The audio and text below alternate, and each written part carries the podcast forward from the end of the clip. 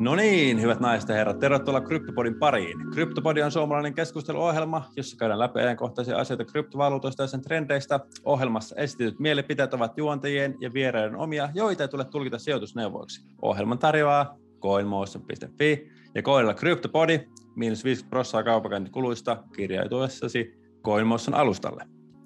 Alright. Meillä on täällä tänään vieraana Toni ja Janne. He ovat Profeetat, eikö se ollut tämä teidän yhteisnimi, ja he on kirjoittanut nyt uuden kirjan Bitcoin avain, ää, avainvapauteen, tämän kirjan nimi, ja tota, tässä jaksossa olisi nyt tarkoitus vähän käydä läpi, että ketä herrat ovat ja mikä on avainvapauteen kirja ja sen sisällöstä vähän, ja sitten totta kai videon alapuolelta pystyt, löydätte linkin, mistä tämän kirjan voi ladata. Mutta tota, mennäänkö vaikka alkuun tähän näin, että, että tota, tervetuloa podiin totta kai. Kiitos paljon. Mukava olla täällä tänään. Mahtavaa. Ja tota, hei, lähdetään vaikka sille, että kerrotte alkuun vaikka itsestänne vähän, että ketä te olette, mikä teidän tausta on. Ihan vaikka, ottakaa minuutti aikaa ja ihan nopeasti voidaan käydä läpi. Niin aloita vaikka Toni, sä siitä. Joo, no meikäläinen Toni Heiskanen ja ähm, tutustuin Bitcoiniin siinä 2015 äh, koulukaverilta. Kuulin siitä ja lähdin selvittämään, että mikä homma, testailin vähän ja äh, sitten unohdin aika nopeasti. 2016 myöhemmin palasin, ostin Nordnetin kautta vähän tämmöistä trackeria osakesalkusuojaksi. Ei mulla ollut vielä siinäkään vaiheessa oikein mitään käsitystä, että missä, mitä täällä tapahtuu ja missä mä oon niin kuin mukana. Ja äh, ehkä 2017 tammikuu oli niin kuin käänteen tekevä hetki, kun mä tajusin, että nämä mun osakkeet liikkuu muutamia prosentteja niin kuin kuukausittain, että vielä, vielä ei ollut tämmöinen mania-vaihe niin kuin nyt on päällä, että sille elettiin ihan hillittyä aikakautta, mutta sitten se mun Bitcoin-positio oli noussut 100 prosenttia puoleen vuoteen. Mä mietin, että jumaliste, että nyt on mielenkiintoinen juttu ja tästä on otettava lisää selvää, eli vähän tämmöinen mm. ahneus iski päälle. Mutta mm. toisaalta sitten kun mä aloin enemmän ottaa selvää tästä asiasta, niin mä huomasin, että tässä on niin kuin todella paljon sekä niin kuin uuden teknologia-aspekteja, jotka mua kiinnostaa, mutta ennen kaikkea tämmöisiä yhteiskunnallisia vaikuttavia tekijöitä, joista mä ehdottomasti haluan olla perillä. Tammikuusta 2017 niin mä oon viimeiset neljä vuotta käyttänyt ehkä semmoinen 2500 tuntia tähän Bitcoin-homman tutkimiseen ja nyt ollaan Jannen kanssa tosiaan kirja kirjoitettu ja sen lisäksi mä oon tässä niin kuin muutaman kuukauden ehtinyt toimia myös Suomen kryptovaluuttayhdistys Konsensus ry hallituksen puheenjohtajana, että tämmöisiä toimintoja meikäläinen nykyään puuhastelee. Ole hyvä Janne. Okei, okay, Joo. Joo, kiitoksia. Tuota, tosiaan itsellä, itsellä niin tausta tota, ää, miten Bitcoinissa itse asiassa se on lähtenyt tuosta niin tonnista, tavattiin Tonin kanssa tuolla Trainers Housella. Et mulla on itsellä ollut sellainen niin tosi, tosi tavallaan ää, oppimiskeskeinen ehkä tällainen suhtautuminen kaikkiin niin ilmiöihin. Ja sitten kun näki kaveri, että kaveri on todella innostunut tästä aiheesta ja on jaksanut olla vuosikaudet innostuneita, niin siinä kun ollaan ystävystytty ja muuta, niin tota, tavallaan, tavallaan tuli sellainen itsellekin, että täytyy ottaa niin syvemmin selvää. Itse toki niin kuin tuolla tietokonepelien maailmassa niin olin jo törmännyt niin kuin aikaisemmin niin kuin 2010-luvun niin kuin alkupuolella ihan siellä ja oli tullut vastaan niin kuin Bitcoin, mutta mut mulla ei ollut silloin niin kuin kykyä tavallaan ymmärtää mitenkään edes niin kuin perusrahaa. Ja sitten jotenkin se Bitcoin tuntui vähän siellä, siellä silloin sellaiselta, että okei, okay, että mä haluaisin ainakin ensin ottaa, niin kuin ymmärtää tota, niin kuin, että, niin kuin oikeita, oikeita sijoittamista silloin ajattelin vielä niin kuin näin, näin. Mutta, tota, mutta mielipide on sitten muuttunut matkan varrella siinä, kun, siinä kun on oppinut. Et mulle, mulle sellainen keskeinen teos, mikä oli, mistä, mistä edelleenkin tykkään, niin oli tämä tota Robert Kiyosakin tämä Rikas isä, köyhä isä klassikko, että sen on jossain siinä 2016 tyyli lukenut, lukenut ja siitä innostunut kovasti ja sitten niin kuin halunnut syventää se ymmärrystä rahan, että sitten tähän bitcoiniin. Ja tota, ää, joo, itse myös kirjoittanut toisen kirjan niin kuin aikaisemmin tuossa tota 2020 julkaistu suuruus, suuruus sinus. Ja sitten sen jälkeen rupesin niin miettimään, että mitä tässä sitten seuraavaksi puhaisi. Ja niin kuin selkeästi niin kuin tärkein ilmiö, mitä tunnistin, niin oli tämä Bitcoin. Ja tota, paras henkilö, tai siis sellainen paras niin kuin henkilö, niin tämmöisen tietolähteen, kenet mä tunsin, niin oli tietysti taas Toni.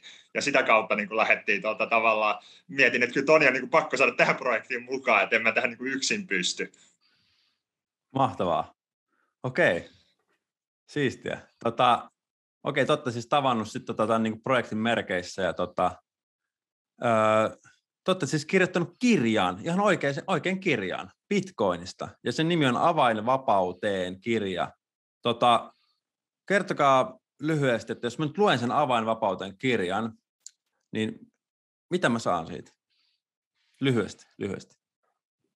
No just näin, että totta tosiaan siis tapattiin Jannen kanssa Trennershausella ja sitten viime vuoden puolella alettiin kirjoittaa tätä kirjaa. Joo. Se, suunnilleen vuosi sitten. Ja äh, ymmärrettiin siinä sitten tosi nopeasti, että niin kuin, suomalaisille ei ole vielä kirjoitettu siis Bitcoin-kirjaa. Muutama teos on suomennettu, ja ne oli niin kuin huippujuttujen lähteenä, mutta sitten tajuttiin ylipäätänsä, että niin kuin se tieto pääosin joudutaan hakemaan englanninkielisistä kanavista, etenkin semmoinen tieto, mikä koskettaa meitä suomalaisia. Me haluttiin antaa tämmöinen kattava, helposti ymmärrettävä, ennen kaikkea aloittelijaystävällinen kirja Bitcoinista, että siinä käydään läpi rahan evoluutio, Bitcoinin sekä niitä Bitcoinin yhteiskunnallisesti tärkeitä vaikuttavia tekijöitä ja mahdollisuuksia. Joo. All right. Joo, mä itse just eilen luin siitä muutaman sivun ja mä kyllä tykkäsin tosi paljon, mä varmaan luen sen kokonaan nimittäin. Mulla on nyt menossa se Bitcoin-standardi, mutta mä oon, se on jäänyt mulla nyt kesken, kun se meni vähän silleen, että sä jonnekin äh, stratosfääreihin, niin mä en ehkä, mulla vähän loppui se kiinnostus siinä, mutta musta tuntuu, että mä luen ton teidän kirjan tässä, kun ää, tulevina viikkoina se oli niin helposti luettava, kun sitä muutaman, muutaman kappaleen painoin tuossa viime e-, eilen illalla. Ää, Tota, Sitten vielä ennen kuin mennään tuohon sisältöön, niin mä haluaisin kuulla teiltä, että olette tutkinut Bitcoinia nyt niin paljon, että, että mikä, miten, miten sä niin kuin selittäisit Bitcoinin yhdellä lauseella? Joo, varmasti niin kuin monenlaisia tapoja selittää. Se, mitä mä itse niin kuin ajattelen, niin on, on, on se, että se on ensinnäkin, niin kuin, jos katsoo niin kuin rahan ominaisuuksia, niin se on täydellinen raha. Eli se täyttää niin kuin kaikki rahan ominaisuudet. Ja sit, tai okay. sanotaan, että kykenee olemaan täydellinen raha. Okay. Ja sitten se on myös rahajärjestelmä. Eli on tämä Bitcoin pienellä b ja sitten isolla b niin ne on molemmat siinä, siinä tavallaan. Okei. Okay.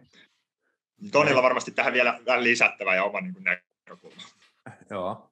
Mä, mä oon kiteyttänyt sen niin, että Bitcoin on maailmanlaajuinen avoin ja, ja hajautettu rahajärjestelmä. Sitten on tärkeää ymmärtää, että Bitcoinin kuvaaminen yhdessä lauseessa on vähän niin kuin internetin kuvaaminen yhdessä lauseessa. Että totta kai me voidaan sanoa, että se on niin kuin maailmanlaajuinen tietoverkkojärjestelmä, mutta eihän se nyt vielä hirveästi ihmisille kerro siitä, että mitä kaikkea internetillä voi tehdä, niin samata koskee Bitcoinia, että se on hyvin monimuotoinen. Kyllä, kyllä. Joo, mä haluaisin kuulla tuota teidän yhdet lauseet, mutta se, oli, se on, mä tiedän itsekin, että sitä, ei sitä voi selittää, kun se jollekin tutuille, niin joskus tulee kysellä, että mikä tämä Bitcoin on, niin sit se on sille yrität selittää se jossain minuutissa tai kahdessa, niin et sä voi selittää sitä siinä, että sä voi niinku tavallaan kertoa ihmiselle, että se ymmärtää, mikä Bitcoin on niinku yhdessä minuutissa. Se on mahdotonta. Mä kävin tuossa Friendin kanssa viiden tunnin kävelyllä tuossa Helsingin keskispuistossa toissa päivänä, ja hän sanoi, että Toni, että jos et saisi keskustella mun kanssa tästä Bitcoinista kymmeniä tunteja, niin mulla ei olisi niin kuin mitään haju, mistä tämä, tässä on niin kuin kyse, että mä nyt vasta alan ymmärtämään. Mm, kyllä. Ja tota, mä voin itsekin niin sanoa omasta historiasta että mä ostin itse ekan bitcoinin 2013 ottamatta yhtään sen selvää, että mä huomasin, kun se silloin nousi vähän, nousi, otti hintaa niin kuin nousi ja mä ostin sen vaan ja sitten toivoin, että tulee nopeasti vähän rahaa ja sitten sieltä tulikin kuin 50 ja myin sen heti ja sitten unohdin bitcoinin useammaksi vuodeksi ja sitten 2017 just samoihin aikoihin Tonin kanssa, niin rupesin kanssa tota, sit, tota, tutustua Bitcoiniin enemmän, ja nyt varsinkin nyt kun olen ollut CoinMotionilla hommissa, niin mä, musta tuntuu, että mä alan nyt vasta ymmärtää Bitcoinia. Olen nyt vasta enemmän vähän niin tajuista, vaikka mä oon niin kuin, tavallaan mä tiennyt sen pitkän aikaa, mutta sitten kun on niin kuin, tutustunut enemmän ollut joka, päivässä, joka päivä tekemisessä sen kanssa, niin sitten jollain tapaa niin kuin alkaa vasta ymmärtää sitä nyt. Se on, Martin lisää yhden jutun tähän vielä, niin äh, kuten Sokrateskin viisana miehenä tiesi, että hän ei tiedä vielä tai niin kuin tiedä paljon mitään. Että se, mitä enemmän sä ymmärrät, sitä enemmän sä tajuut, miten vähän sä tiesitkään tai tiedät mm. edelleenkään. Kyllä, kyllä, se on just näin. näin. Tota, ja mä, Joo. Jos, jos saan myös vielä yhden asian lisää, niin tässä on myös se vertauskuva siitä, että me kaikki ollaan niitä sokeita ihmisiä, jotka tunnustelee sitä tota elefanttia. Että tavallaan, että ei me kukaan niin kuin hahmoteta sitä niin kuin koko potentiaalia vielä, mitä siitä, siitä on, niin se tekee tästä tosi innostava. Kyllä, kyllä. Tota, öö, mun mielestä on, niin kuin, olisi mielenkiintoista puhua tuosta sisällöstä vähän, että kun mä oon jonkun verran lukenut Bitcoin standardia luin, ja to, teillä oli vähän samaa juttuja, mitä mä nyt nopeasti kärin lukemaan, niin rahan evoluutiosta ihan nopeasti, että öö, onko joku semmoinen niin kuin yksi syy, mikä, miksi niin kuin, mikä on niin kuin teidän mielestä se yksi syy, niin kuin isoin syy sille, että miksi niin kuin aikaisemmat rahajärjestelmät ei ole toiminut ja miksi niin kuin sit Bitcoin toimii? Joo, no mä voin aloittaa ja Janne varmasti täydentää meikäläisen vajavaisuuksia, mutta tuossa niin kuin, miten mä tätä asiaa lähestyn on ihan niin kuin ihmisluonteen näkökulmasta. Eli mietitään, että rahalla on todella merkittävä vaikutus yhteiskuntaan, se on täysin kiistämätöntä.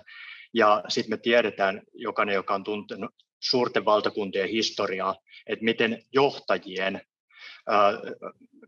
valtapositio helposti aiheuttaa korruptiota. Eli mitä enemmän sä saat valtaa, sitä enemmän sä hyväksikäytät sitä omien intressien sekä sun lähipiirien intressien edistämiseksi. Joo. Niin toisin sanoen, tämä, niin kuin, jos sulle annetaan merkittävää valtaa, mitä niin kuin rahan liikkeelle laskemisen valta on, niin se lopulta ennemmin tai myöhemmin korruptoi myös hyvät ihmiset tekemään niin kuin itsekkäitä asioita. Joten jos yhtä syytekijää pitäisi osoittaa, että miksi mikään aiempi rahajärjestelmä ei ole ollut täydellinen. Ne on kuitenkin johtanut meidät tähän päivään ja toiminut siinä mielessä, mutta miksi ne ei ollut täydellisiä, on se, että ne on keskitetty ihmisten käsiin, se valta ja ihminen on sitten taas äh, ikään kuin heikko ja lopulta korruptoituu tämmöisestä vallasta ja siinä mielessä rahan painamisen valta tulisi jättää kansalle, eli kaikille, eli ei kenellekään. Mm. Kyllä. Onko se Annella Tosi, joo, tosi taitavasti Toni, Toni kuvasikin tuossa tavallaan sitä, sitä, ja tosiaan Bitcoin tekee sen, se hajauttaa sen, sen kaikille ihmisille. Se on sellainen niin kuin korruptoimaton niin kuin luottam- ja luottamuksen perusta myös niin rahajärjestelmä perusta, että tavallaan että sen takia se todennäköisesti tulee, tai mikäli se tulee onnistumaan, niin toi on se tavallaan se syy. Kyllä. Tota, tästähän tulee hyvä aasisilta nyt tähän tota, öö, euroalueen rahavarannon kasvuun. Mä siis avasin siitä teidän kirjasta eilen, niin katoin vähän sisällysluettelua, ja sitten mä kiinnosti toi euroalueen rahavarannon kasvu, ja sitten tota, no, mä oon joskus niin tästä puhunut, että mä niin itsekin olen sitä mieltä, että tuo niukkuus on niin se, että mikä, mikä on niin ollut se, niin kuin, että miten, miksi Bitcoin niin toimii. Ja sitten tota noin, niin monet on, niin kuin, kun aina yhdistää helposti Bitcoin siihen, että kun keskuspankki painaa rahaa, niin Bitcoinin arvo nousee. Mutta sitten tällaiset niin perinteiseltä puolelta tulevat tyypit, niin ne niin kuin, aina niin kuin epäilee sitä, että miten se niin kuin rahavarannon kasvu ruokkii sitten bitcoinin arvon nousu, että vai, vai ruokkiiko se sitä?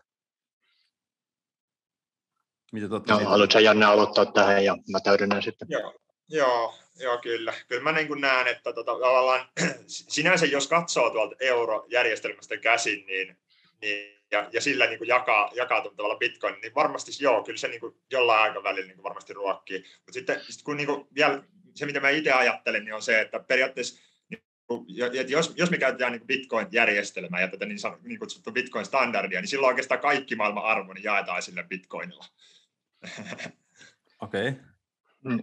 No just näin, että se on niin kuin, että mitä käyttää arvon mittatikkuna ja siinä, että kyse on niin kuin vierekkäisistä rahajärjestelmistä ja Bitcoinilla voi mitata arvoa, mutta mitä tulee sitten siihen niin kuin eurovaluuta valuuttavarannon kasvuun, niin kyllä se niin kuin Milton Friedmankin aikanaan on todennut, että siis vaikka inflaatio suoranaisesti ei johdu rahavarannon kasvusta, niin se kuitenkin on merkittävä tekijä siinä, mutta ennen kaikkea, mitä me ollaan nyt nähty viimeisen, mitä tässä on 13 vuotta elvytetty talousjärjestelmää ja finanssijärjestelmää, niin se rahavarannon kasvu on mennyt tänne omaisuusluokkien hinnan kasvuun ja Bitcoin on myös niin kuin perinteisessä mielessä tämmöinen sijoitusinstrumentti omaisuusluokkien joukossa. Ja mikä tässä on pohjimmillaan kyseessä, niin on se, että eurovaluutta menettää ostovoimaansa ja heikkenee jatkuvasti, jolloin kaikkien muiden tuotteiden, palveluiden ja omaisuusluokkien äh, hinnat nousee, eli kaikki on aina suhteellista. Ja kun mm. euron eurovaluutan arvo voi käytännössä, äh, sillä ei mitään pohjaa, sen ostovoima voi heikentyä samalle tasolle kuin Zimbabwen dollari on aikanaan heikentynyt, että sulla on äh, paperi, missä on ykkönen ja kahdeksan nollaa perässä ja sä käyt hakemaan sillä yhden paketin maitoa kaupasta, niin äh, totta kai tämmöinen niin ostovoiman äh, menetys kannustaa vaihtamaan sen rahan sitten johonkin muuhun, ja tässä tapauksessa nyt moni on päättänyt vaihtaa sen toiseen rahajärjestelmään, eli bitcoiniin. All right, kuulostaa, kuulostaa järkevältä. Tota, ähm, nyt on tota noin, niin mä oon huomannut tuolla Twitterissä varsinkin on tullut viime aikoina kun aikaisemmin Bitcoin kutsuttu, kutsuttu niin kuin currency, niin kuin valuutaksi. Ja. Tota, nyt monet tämmöiset, niin kuin, varsinkin Michael Saylor sanoi, että Bitcoin on digital property. Et onko se, niin sit, onko se omaisuusluokka suomennettuna, niin, niin mitä te olette mieltä? Onko se niin Bitcoin-valuutta vai on, onko se niin kuin, on, niin kuin tämmöinen digital property? Joo, mä voin vaikka aloittaa, niin tota, toi tavallaan se, se on oikeastaan niin kuin sekä että, niin kuin, jos miettii noita tavallaan, että valuuttahan on yksi rahan niin kuin ominaisuuksista. Tavallaan, Joo. mun mielestä olisi, olisi väärin sanoa bitcoinia pelkäksi niin kuin valuutaksi, siis Joo. siinä mielessä. Et se, et se, on, se on, kykenee olemaan paljon enemmän, että se kykenee täyttämään niin kuin ne kaikki rahan ominaisuudet. Tota, ää, ja sit siinä, siinä mielessä niin se on myös omaisuusluokka. Ja sehän on, niin kuin, Sailor on siis siinä mielessä oikein parempi niin kuin ehkä kommunikoidakin sitä tässä vaiheessa, että se on tällainen niin omaisuusluokka, koska se on niin aivan uudenlainen omaisuusluokka nimenomaan. Tämä, tämä on itse asiassa Max Kaiserin ajatus, joka on niin kuin pitkä linjan niin kuin Bitcoin-mies. Ja hän sanoi, että hän, hän on ollut siellä, tota, onko se Wall Streetillä silloin joskus 80-luvulla, ja hän sanoi kanssa, että, että, että, että hän, tuota, sit, kun, silloin kun hän näki niin Bitcoinin, niin hän tajusi, että okei, tämä on niin kuin aivan uudenlainen niin omaisuusluokka. All right. Just näin. Valuutallahan tarkoittaa tämmöistä yleistä vaihdon aluetta, joka toimii tietyllä alueella, niin siinä mielessä Bitcoin on internetin valuutta, eli se toimii niin kuin pääosin internetlähtöisesti uh, internetin yli, ja sitten mitä taas tulee tähän property, joka niin kuin vinkataan Suomessa niin kuin omaisuus käsitteeseen, niin uh, mä sanoisin, että Bitcoin on uh, vahvin tämmöinen oma omistuskohde, eli se on omistusoikeuksiltaan paras mahdollinen omistajalleen, niin Bitcoinia, kun me tiedetään hyvin, että sitä voi omistaa käytännössä näkymättömästi niin, että kukaan ei tiedä, että sulla on niitä, joten ja myös sen niin kuin takavarikoiminen ilman sitä private keyn haltuunsaamista on mahdotonta, eli Bitcoin on siinä mielessä ainutlaatuinen omaisuus, että sitä ei voi kukaan ottaa sulta pois, ja sitä voi kuljettaa näkymättömästi mukana. Yksi, yksi juttu pakko lisää myös tähän keskusteluun, että tuo englanninkielinen currency-käsite, niin sehän on ollut nimenomaan tällainen niin kuin loppukäden tällainen, niin kuin fine, niin kuin tällainen viimeisen niin kuin tämmöisen tavallaan tasauksen niin kuin väline, eli tällainen final settlement. Eli, eli siinä just mennään, että sekoitetaan tavallaan valuutta ja sitten tällainen niin kuin final settlement juttu, mikä tapahtuu ennen esimerkiksi kullalla. Mm. Ja, ja tässä nimenomaan tulee tuo digital property-homma tulee taas niin kuin tosi, tosi niin kuin oleelliseen, oleelliseen puoleen, että, että sä pystyt oikeasti ottaa sen oman haltuusi. Eli just nämä private keys, mistä Toni.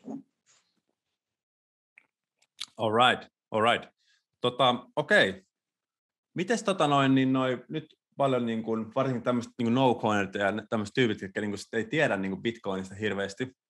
Ja sitten tota noin, niin ne ajattelee, että Bitcoin on kallista ja ennen kaikkea se, että Bitcoin on, tota, se on niin kuin, ympäristövaikutukset on niin kuin, todella suuret. Eli ne ajattelen, niin kuin monet uutisoivat, että paljon tulee niin kuin päästöjä Bitcoin-louhinnasta ja se on huonoksi ja pälä, pälä, pälä. Ja sen takia muun muassa Tesla joutui sit jossain vaiheessa niin kuin peruuttaa nämä, eli Tesla hyväksyi nämä Bitcoin-maksut aikaisemmin, tuossa oliko se viime vuoden puolella vai tämän vuoden alussa, ja sitten tota noin, niin ne muutama kuukautta myöhemmin ne on tullut peruuttaa ne, että ne joutui niin kuin eväämään ne Bitcoin-maksut, koska se tota, ei sopinut niiden brändiin, että Bitcoin mainaaminen tuo niin paljon tota, ää, ei, on ympäristölle haitallista, ainakin se oli se narratiivi niin kuin mediassa.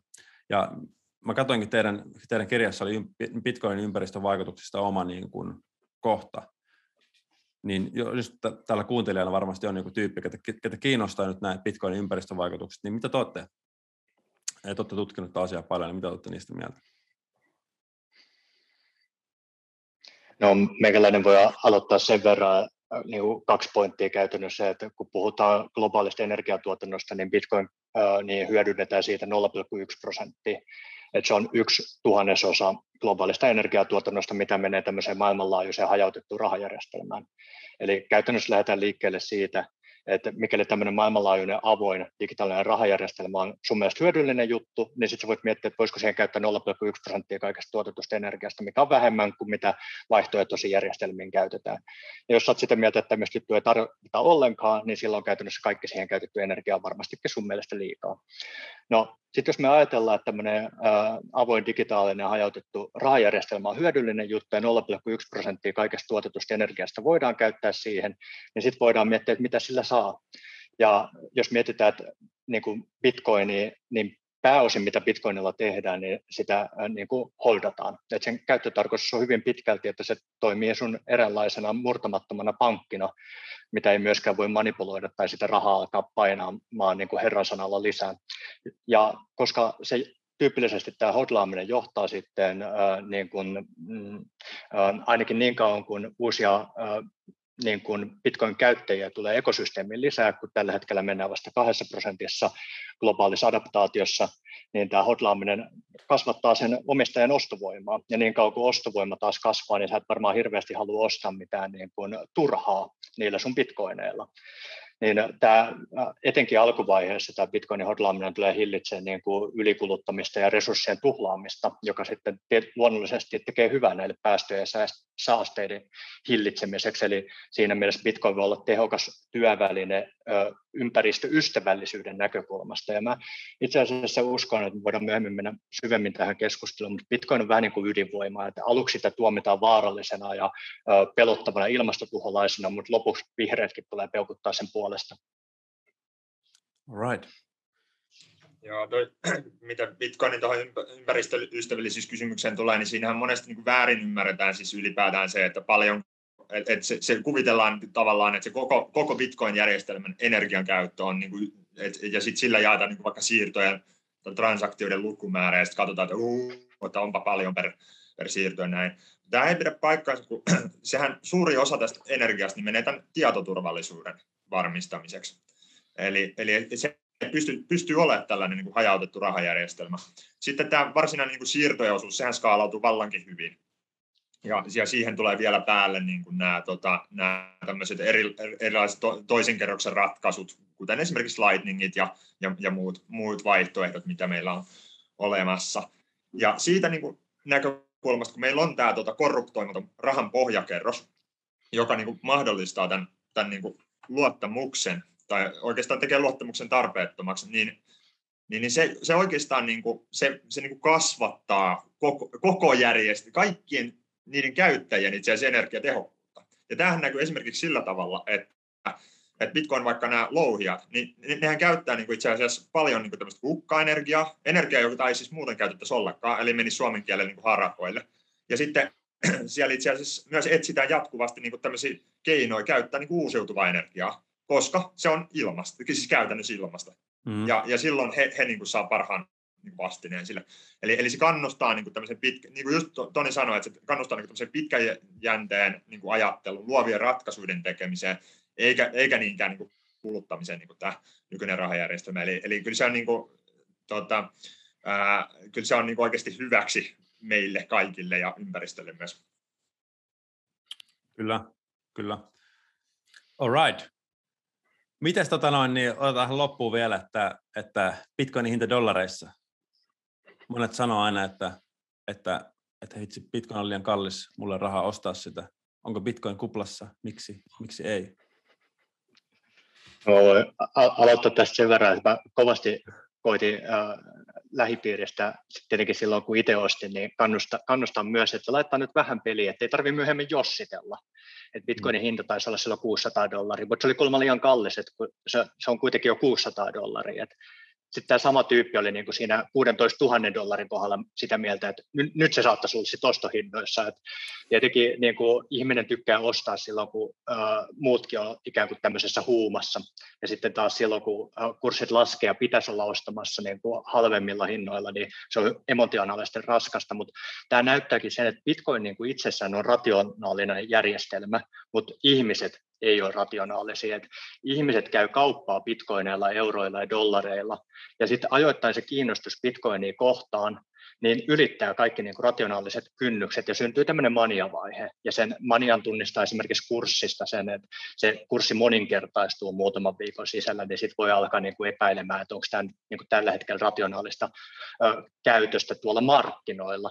Mutta tämmöisestä niin kuin kovistakaan noususta ei lähtökohtaisesti tule hämääntyä, koska kymmenen vuoden aikana niin Bitcoinin vuosittainen kasvu on ollut semmoista 196 prosentin luokkaa, joka on niin kuin tosi hurja verrattuna vaikka osakemarkkinaan 7 prosenttia, joten niin kuin kovista nousuista ei tule hämääntyä, mutta sitten myös tämmöisen niin kuin manian kannalta tulee olla varovainen, että kyllä tähän mennessä kaikki Bitcoinin hotlaajat on palkittu ja euro- ja dollarin ostovoima taas heikkenee joka tapauksessa, niin sitä kautta voi miettiä, että milloin se on kuplassa ja milloin ei, mutta me kannustetaan niin kuin hodlaamaan ja stäkkäämään ja se, mm. unohtamaan ne euro- ja dollarihinnat sitten, niin kuin ne ei ole hirveän relevantteja, mikäli on tässä pitkällä aikavälillä mukana. Jep, jep, ja mä itse niin ajattelen tätä pitkällä aikajänteellä, ja jos tämä niin on no, tota, biljoonan dollarin tai vajaan, vajaan biljoonan dollarin tai euron, euron omaisuusluokka ja kykenee tästä noin 400 kertaistumaan niin kuin siis karkeasti, emme tiedetä, ja tota, niin kuin näin, niin, niin, niin, kyllähän siinä on vielä paljon potentiaalia, etenkin just, just ja sitten se pitkällä aikavälillä niin zoom auttaa siihen vuoden, viiden vuoden, kymmenen, 20 vuoden aikajänteeseen, niin sitten se näyttääkin aika tasaiselta meiningiltä. Mm, kyllä. Hei, öö, Kiitoksia teille tästä. Oli mahtavaa. Avainvapauteen kirjan voi ladata avainvapauteen.fi osoitteesta. Menkää kuuntelet lukemaan ja lataamaan ja lukemaan sieltä. Tota, kiitos vielä Tonia, Tonia ja Janne, kun tulitte podin vieraaksi. Kiitos Martti. Oli, oli ilo käydä täällä.